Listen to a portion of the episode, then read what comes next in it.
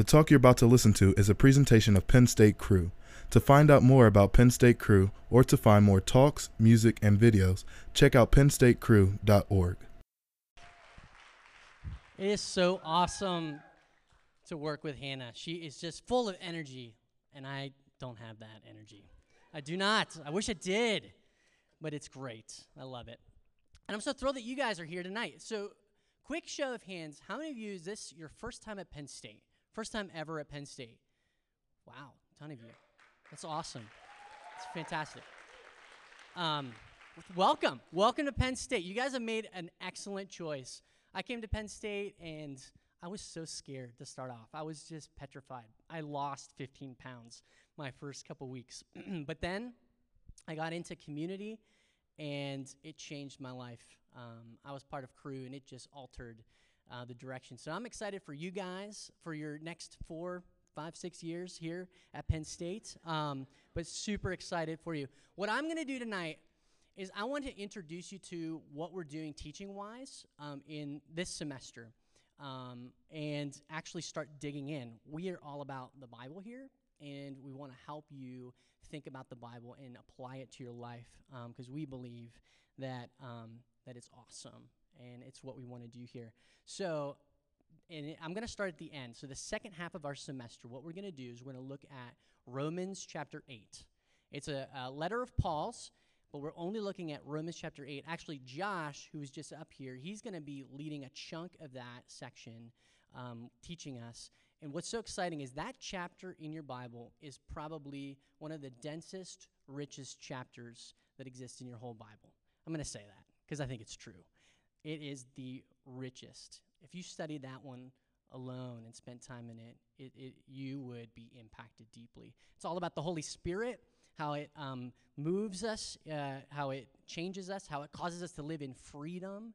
Um, and so I'm really excited about that. That's in the second half. But what I want to kick off tonight, we're going to be in the book of Ruth.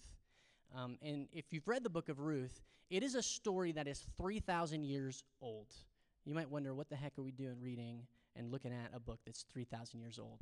Um, this book, as I've read it, I've read it like a handful of times. It's only four chapters long you could sit down and read it in 10 minutes. And we're just going to take um, six weeks to look at Ruth. And I think this story has incredible application to today. The Bible has relevance to our lives and to our world today in incredible ways because God speaks to us through it. He speaks to you and to me. And so, um, if you do have a Bible and you brought it with you, grab it. If you don't, we're going to be passing out Bibles. Um, so just raise your hand if you want a Bible. We'd love for you to have a Bible. If you forgot to bring yours from home, you can grab one. This is our gift to you. If you don't own a Bible, please take one. Just throw your hand up there, and uh, eventually you'll get a Bible. Um, they're coming around. Also, we're not opposed to technology, so if you want to pull out your phone, you got the Bible on your phone, that's cool too. Um, but tonight, we're going to be in the book of Ruth, but we're just kicking it off. We're just going to look at one verse in Ruth, just a single verse, because um, what I want to do is give you a background of what Ruth is all about. And then in the coming weeks, we're going to flesh it all out. We're going to look at it in depth. Right. We got a whole box of them. Just keep your hand up. You'll get one eventually. So, also, I think the text is on the screen too. If you could pop that over, Ryan, that'd be great. Sweet. So Ruth is actually closer to the beginning of your Bible. There's an index usually in the Bibles. You can look at that. But I think it's the seventh book if you flip through. But this is what the first verse says of Ruth. Now it came about in the days when the judges governed that there was a famine in the land. And a certain man of Bethlehem in Judah went to sojourn in the land of Moab with his wife and with his two sons. Let me pray and we'll jump in. Lord, I thank you for tonight. Lord, I thank you for bringing each and every person here. Um, Lord, would you bless these students? Would you bless their time um, in classes as they study, as they take exams, as as they spend hours um, working, as they spend time with their friends and enjoying time here on campus? Lord, would you bless them and go before them? I pray that now you would open up our eyes to think well about Ruth. Would you be with us and would you guide us? Amen. All right, so I want to do two, three, three broad things. First, I want to give you a historical background to the book of Ruth. We're gonna we're gonna lodge it in its history. Second, we're gonna talk briefly about the characters, and then third, I want to give you kind of the main idea of the book of Ruth, um, and then that'll be it. It'll be short, um, but we'll have more time in future weeks to, to spend in each of these chapters. So, first, historical setting. In this passage, it says that this was at a time when the judges judged, when the judges governed. And if you know anything uh, about this time period, it was a time of political instability. It was, it, no, there was no undisputed power.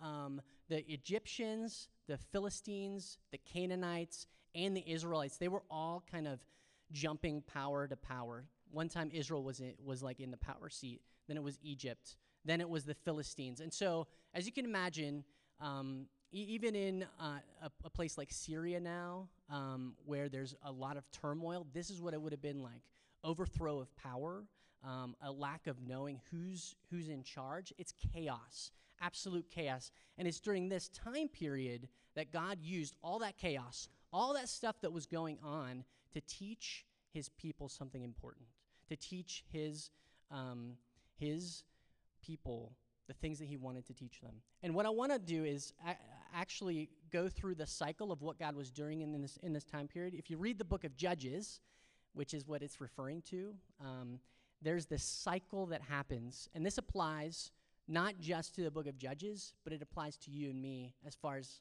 um, how we react and do things. So, first, God's people, when He brought them to Israel, to Canaan, um, He had them conquer the land, and everything was great. But then the people started to sin. Um, they started to fall into sin, and what God would do in the midst of that, um, He would recognize that He's been abandoned. They're turning to other gods. Um, they're doing things just the way they want to. A phrase that shows up in the book of Judges again is everyone did what was right in his own eye. Everyone just did whatever the heck they wanted. And in response to that, oppression happens. Um, that, that came through those conquering nations. Those nations I just listed out, God would use those nations to oppress his people. They would conquer them, they would take over them, and they would, they would be oppressed. Um, that's what would happen. And then next, what would happen is supplication. And that's just a fancy word of saying, please help me. God's people, when they were pressed by these nations, would cry out and say, Would you help us, God? This is too heavy. This is too hard.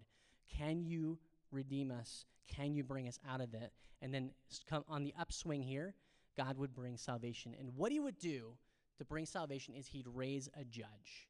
He'd raise a conqueror who would then bring the nation out of this oppression and back into a place of rest. That's the top, where there was peace. And this happens in Judges. It happens 12 times this cycle. 12 times this thing happens. Rinse and repeat. They, they have rest, and what do the people do? They turn away from God. And God brings these nations again and again. All of this um, reminds me of my son Jacob. Jacob, right now, he loves his one year old brother. He loves him so dearly, but he loves him like violently. Like, gives him these bear hugs that I'm like, you can't do that, right? Um, and, and just holds him and squeezes him. He loves him so much. But again and again, I have to tell him again and again and again and again, and he doesn't get it. And the, the nation of Israel just doesn't get it. They keep falling into this pattern again and again. It's true for me too. I fall into this pattern. But what looks like chaos, right? If you think about it historically, these nations are vying for power. And if you look at the world now, right, the things that are happening across the globe, in Russia, right, um, in in right now in Turkey, the things that are happening, it looks like chaos. But the reality is, God is orchestrating every move. He is in charge, and the story of Ruth occurs in the midst of one of these cycles. It occurs in the midst of one of these times where God is actively moving um, for and, and sometimes against his people. So that's the historical background. This is where we are. There's no king. None of that hap- exists yet, um, which is what people think is the problem. We need a king. That's the historical context, right? So, second, we want to talk about the characters. And I want to ask you guys a question, and I want you to shout it out here. Who is, this is the question I want you think about, who is the central character of Ruth? In a group this size, I'm assuming there's a handful of you who are familiar with the book of Ruth. So, first, let's shout out who are the possible candidates of the, of the central character in this story? Yeah. Ruth. That's a good one. Good, good option. Next, Dan. Yeah. Naomi. Who? So, who is Naomi? The mother-in-law. Ruth is the daughter-in-law, right? Yeah, yeah. Same deal. Right. Naomi is the mother-in-law of Ruth. Okay. Any other candidates? Shannon. Boaz is is another good one. Yes. Any others? God. Yeah. That's a good one. You throw that one up there. I'm going to roll that one out though. Let's roll it out. We'll talk about that in a second. Um, okay. Actually, there's really no other characters named in the book. That's it. Those are the characters. Um, actually, I lie. There are a couple more characters, but they're just they're gone. They're dead in like a second. Um, so, so that those are the characters. Here's what I want you to do. Think about who's the central character, and I'm going to ask you this. Who am I going to start with? Who thinks? Oh no, don't pull it up yet. Um, who thinks? Who thinks it's Boaz? Well, two people. Kyle, can you give us a, a reason? Why do you think it's Boaz?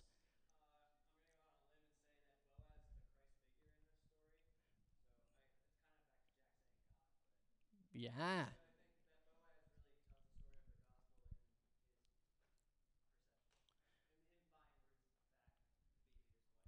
Yeah, that's good. Boaz, I think he's a strong candidate.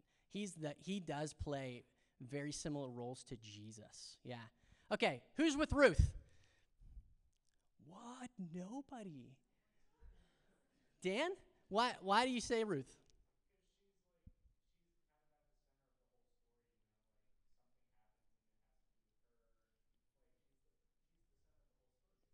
Yeah. And it's named after her. Hint, hint, right?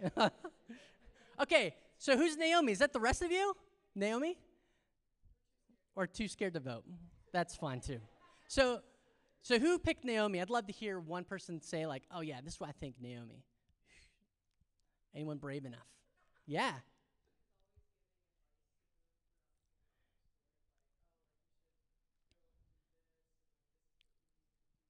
Yeah. Yeah, Megan.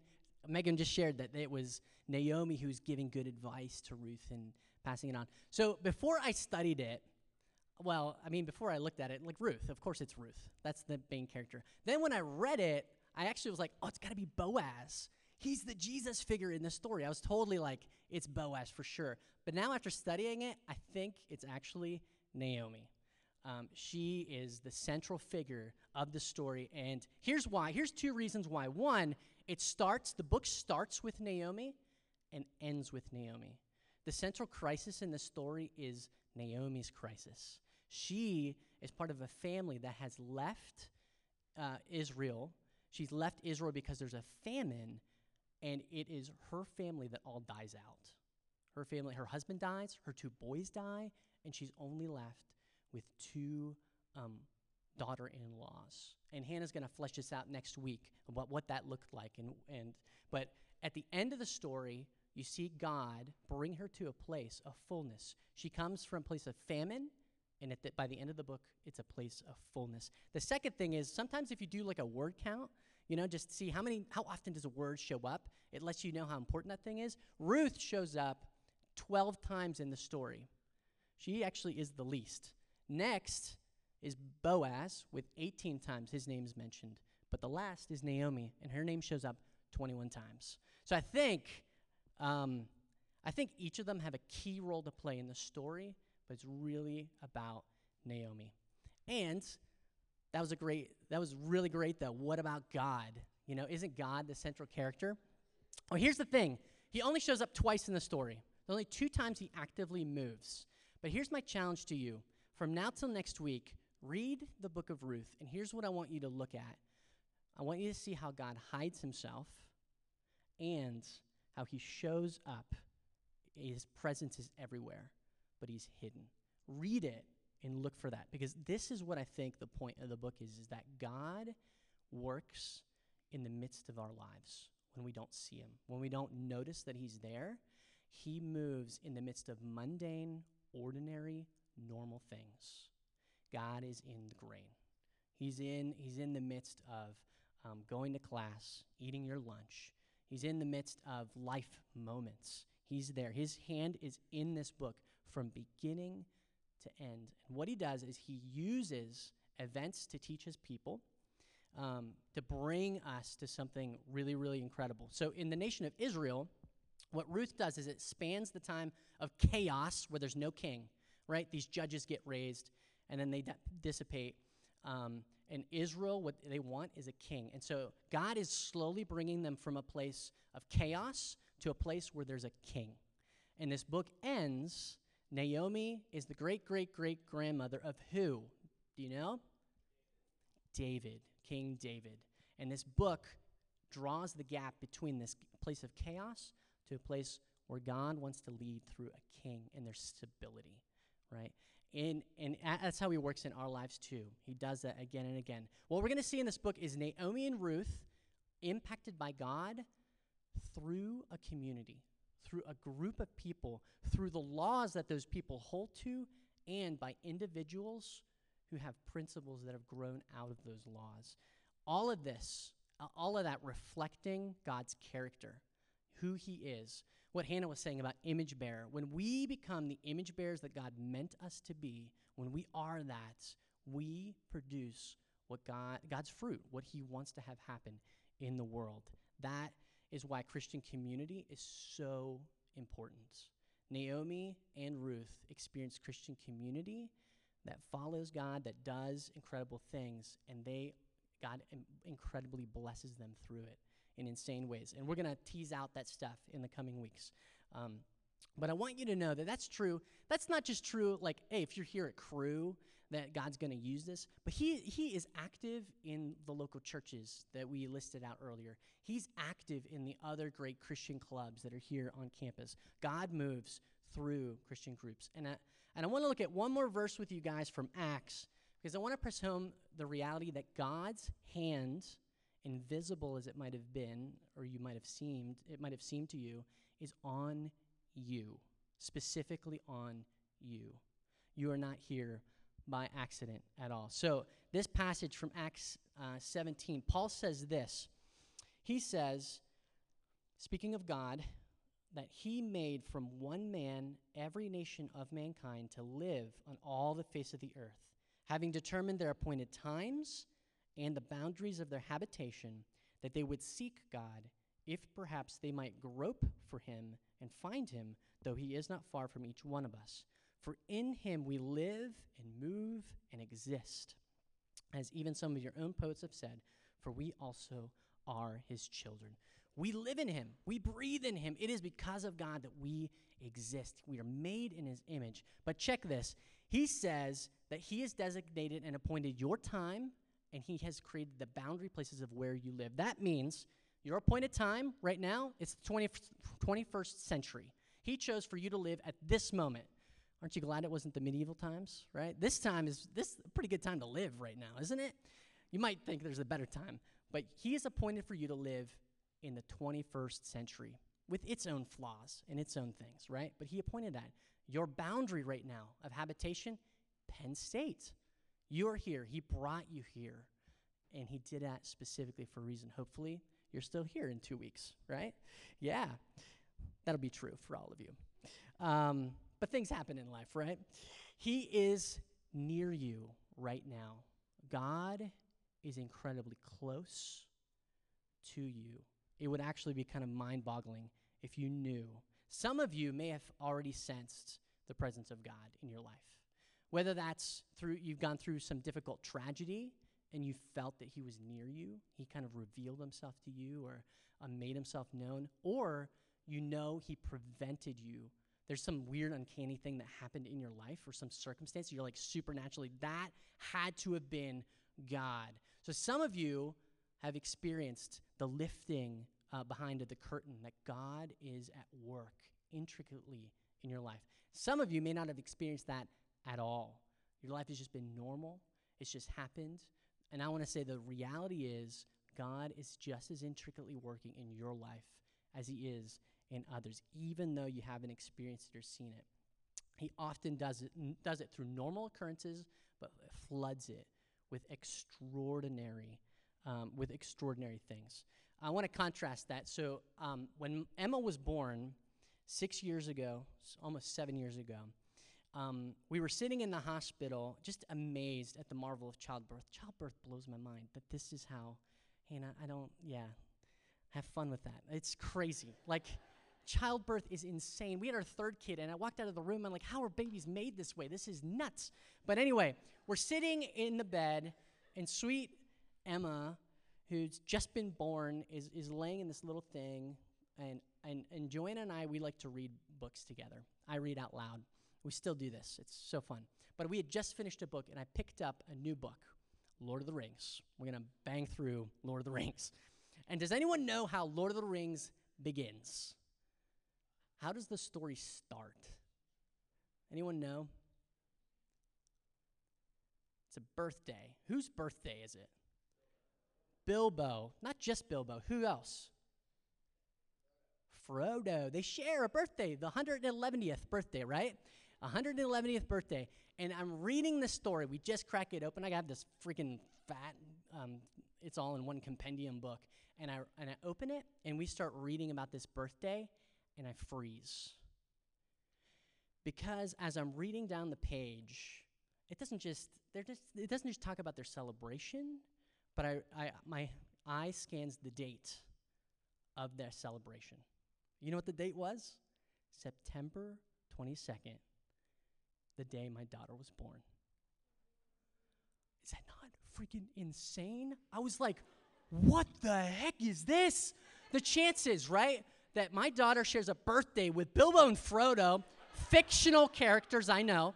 Um, but what the, that, the, okay, there's that, right? Okay, and that happens. Someone's gonna have a September 22nd birthday. Don't freak out. But I'm sitting there. I could have read all kinds of books. I read that book, that page. And it, and, it, and it was just revealed to me there's a God. I don't know what that means. I just know, like, God was there. Like, wow, this is incredible.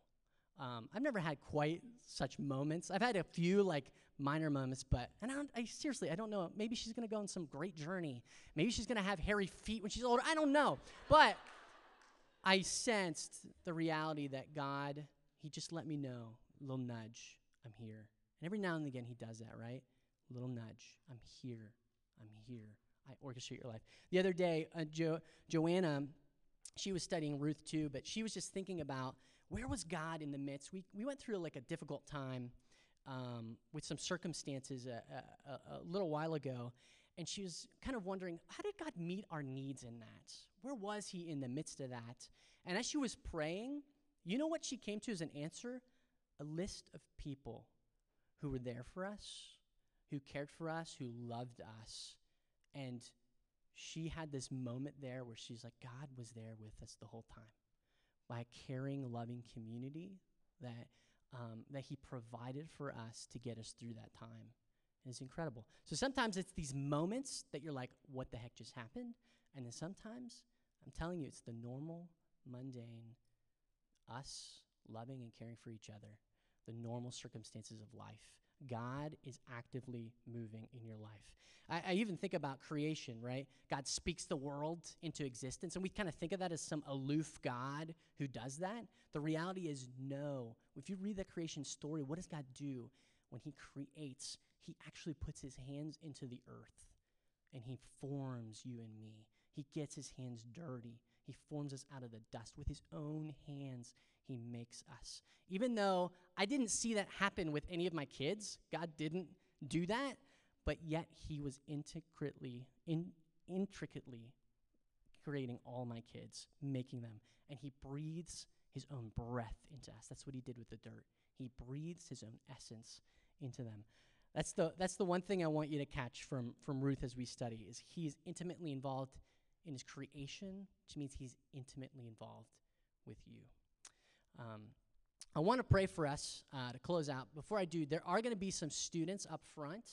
Um, is that where they're going to be? Yeah, thanks. So um, we love to pray. We love to pray with each other. We love to get prayed for. So if you want prayer tonight, um, please seek out these students um, and get prayed over. One thing I'd challenge you, challenge you to get prayed over for, um, or even as you as you go back to your dorms, is to pray that God would reveal Himself, the ways that He's cared for you, the ways that He's loved you, um, the ways that He has surrounded you with people who care about you.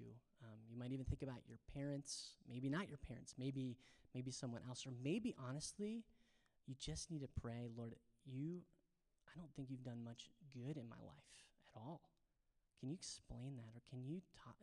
Can you sit with me in that and talk with me about that? Um, but but pray and think about those things. Um, let me pray, and the worship band will come up and lead us out.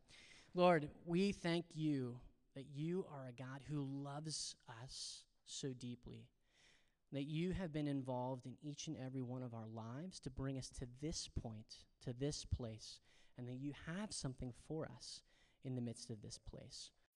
The talk you have just listened to is a presentation of Penn State Cru. Cru is a community where the gospel captures hearts, transforms lives, and launches men and women into a lifelong adventure with Jesus Christ. To find out more about Penn State Cru or to find more talks, music, and videos, check out pennstatecru.org. That's pennstatecru.org. This talk is licensed under a Creative Commons Attribution, Non Commercial, No Derivative Works 3.0 United States license. You are free to copy and distribute this talk to others as long as you do not do it for commercial purposes or alter, transform, or build upon this talk in any way.